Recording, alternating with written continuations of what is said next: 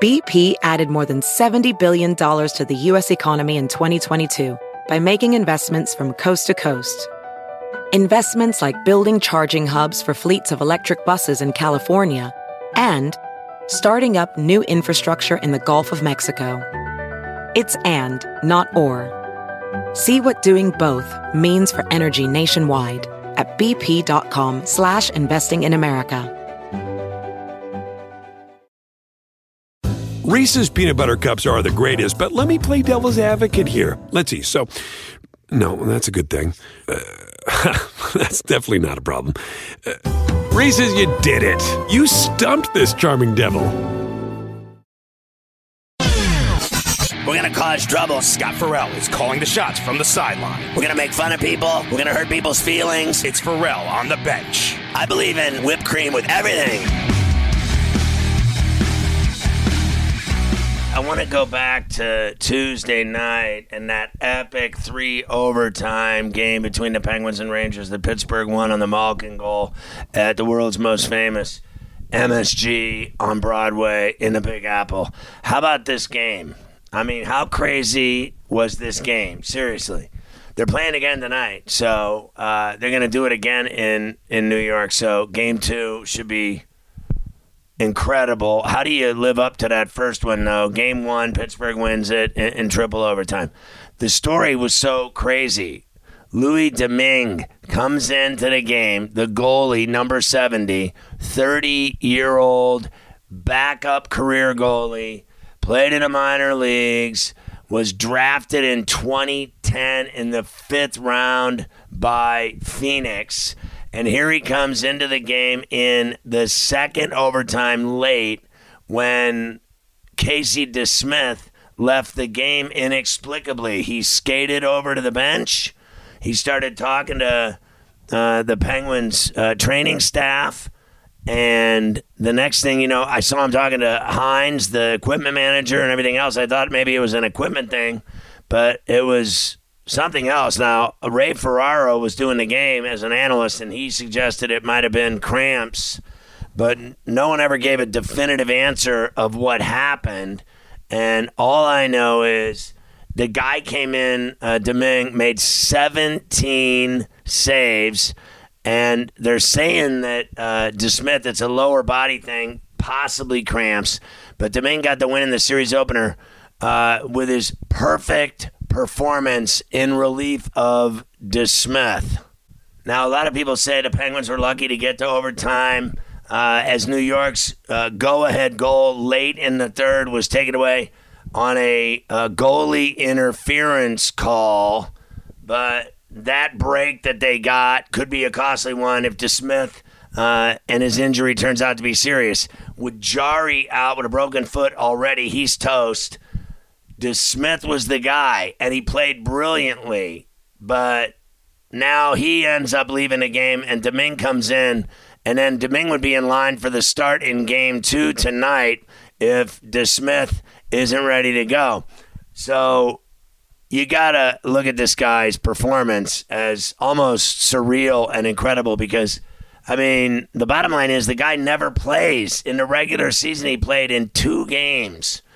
He won one, he lost one. Uh, he had a 95% save percentage, and he had done well. But in his career, the guy's played in 126 starts, and he's had a 90 save percentage and a 3.04 goals against. But this year, a 2.02 goals against in those two games that he played for the Penguins. Domingue played 16 minutes and 40 seconds. So late into the second and into the third overtime, he stood on his head. He made the 17 saves. He saved everything that they threw at him. And the Rangers were trying to win the game, obviously, and couldn't get it past the guy. And it really was an amazing thing to come in ice cold, out of nowhere, no warm up, no nothing, and go into a double overtime game and then see it go to a third overtime and then you make every save and you win? I mean, you got to be kidding me. The guy's from Quebec. He's never uh, been heard of. obviously he was in the minors at Wilkes-Barre and et cetera. He struggled his whole career to make it in the show. But Tuesday night was his uh, coming out party. No one's ever heard of the guy, and all of a sudden he does that? Well, hello. I mean, I couldn't even believe it because I thought the minute I saw DeSmith leave and go to the room and he was done for the night and I saw this guy come skating out with absolutely no chance whatsoever uh, to win the game. Like that's what I thought immediately. I'm like, they're dead. They have no chance. The Rangers are going to score on this guy. He's ice cold, right out of the cupboard, and we're finished. As you know, I'm a huge Penguin fan. And, uh, you know, I make that pretty obvious on Coast to Coast. Uh, I am all about the Penguins. Uh, I love the Penguins more than I love my family. Everybody knows that it's true. I've uh, had a love affair with them for 56 years. I've only known my family for 22, my wife, 17, my son, 14, my daughter. They don't stack up. Now, I love them dearly, as you know, and incredibly, uh, they're the best thing that ever happened to me in my life, except for the Penguins. I mean, the Penguins are five Stanley Cups, the greatest lover I've ever had. So the best part of the game was like going back and forth with Mafia. He started uh, texting me in the game after it was two nothing Rangers and the Penguins scored to make it two one really quick. He's like. Uh, texted me, quote, that was a good, quick answer by you guys. You needed that to kill the momentum. And then I'm like, uh, not good for my health watching this Shaq. And then he was like, now it's not good for my health that was some Shaq defense, and we're looking for long passes to set up breakaways too much. And then I ignored him for a while, and then he texted me again. Quote, half the second period on the power play, acting like your defenseman didn't push Kakko towards the goalie. Did I miss something because I thought this game was in New York, but you are getting the hometown cooking? And then I texted him, I hate you. Your team is dirty. And then he texted me, quote, You're the one who said every underdog needs to goon it up to win. And then I texted him, You're a goon. Then he texted me, Duh, you get this big and try to play a finesse game. DeSmith has played well tonight. I texted, Stressful. He texted finally at just before midnight East, Congrats. I texted, Went forever. He texted, quote, Yeah, I know I won't be able to sleep for another hour because I'm so pissed to lose the game. And then I texted, You lose. I'm lit. The whole family is lit. And then he texted, uh, That I do, in terms of you lose. And, quote, I'm sure you are lit. End quote. And then uh, now we're back to being enemies again. I hate his guts. I hate his team. I had another buddy, uh, High Heat, who is a uh, detective uh, and homicide, you name it, in New York. And he texted me this morning Farrell, instant classic, great game. Going to be a heck of a series. And then uh, you get another one. I said, uh, unreal, high heat, stressful. Can't believe the third goalie came in and didn't break. Quote, he wrote, Our playoff inexperience and youth exposed against the veteran Pittsburgh team. Hard to have 80 saves and lose an insane game. I said, insane. I was a wreck. And then I said, screw the Rangers. I mean, look at some of the ice times. Chris Letang, the great defenseman for the Penguins, 46 minutes and 41 seconds. Matheson, the defenseman, 38 minutes, 22 seconds. Rust, 3507. Dumoulin, 3635. I mean, it's just incredible. All kinds of guys. Guentzel, 3623. Crosby, 3449. Uh, Carter, even, the old man, uh, 27 minutes. It's crazy. And a lot of guys had it. Ruhwedel, 28 plus. Uh, uh, Pettersson, 26 plus. Marino, 29 plus. Rodrigues, 26 55. McGinn, 26 24. Malkin, 35 42. Heinen, 30 03. And then uh, it just goes on and on. I mean, every guy, even Blueger, 2103. Look at the other side in terms of minutes. Copp, 3419.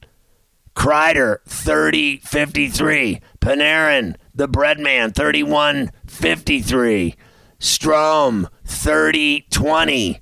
Zibanejad, 32 32. How about Fox, the Norris winner, defenseman, 44 28. Miller, the defenseman, 44 28. Trouba, the defenseman for the Rangers, 42 32.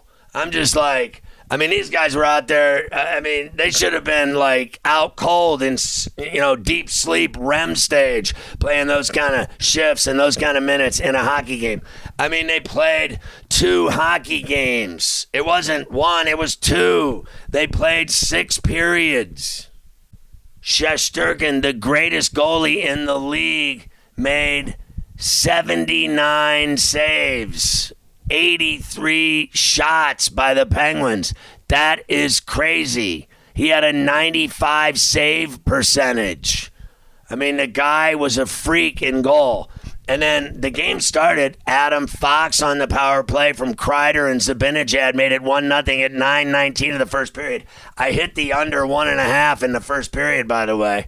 Second period, Copp again from Trouba and Strome made it 2 0 at 3.08. Then at 4:32, a minute and change later, Guentzel from Crosby and Rust. It was 2 to 1 and Pittsburgh was on the board. And then at 11:47, Guentzel again from Rust and Crosby. It's tied up 2-2.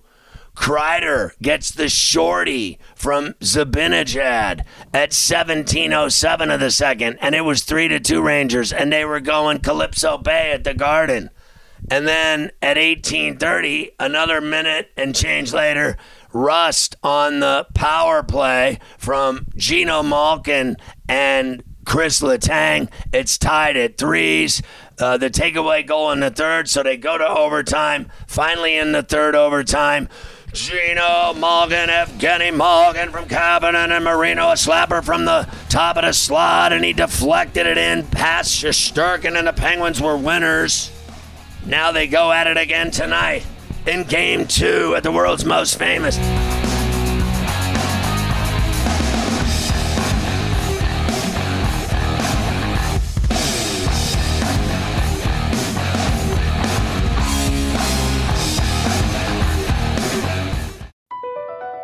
BP added more than $70 billion to the U.S. economy in 2022 by making investments from coast to coast.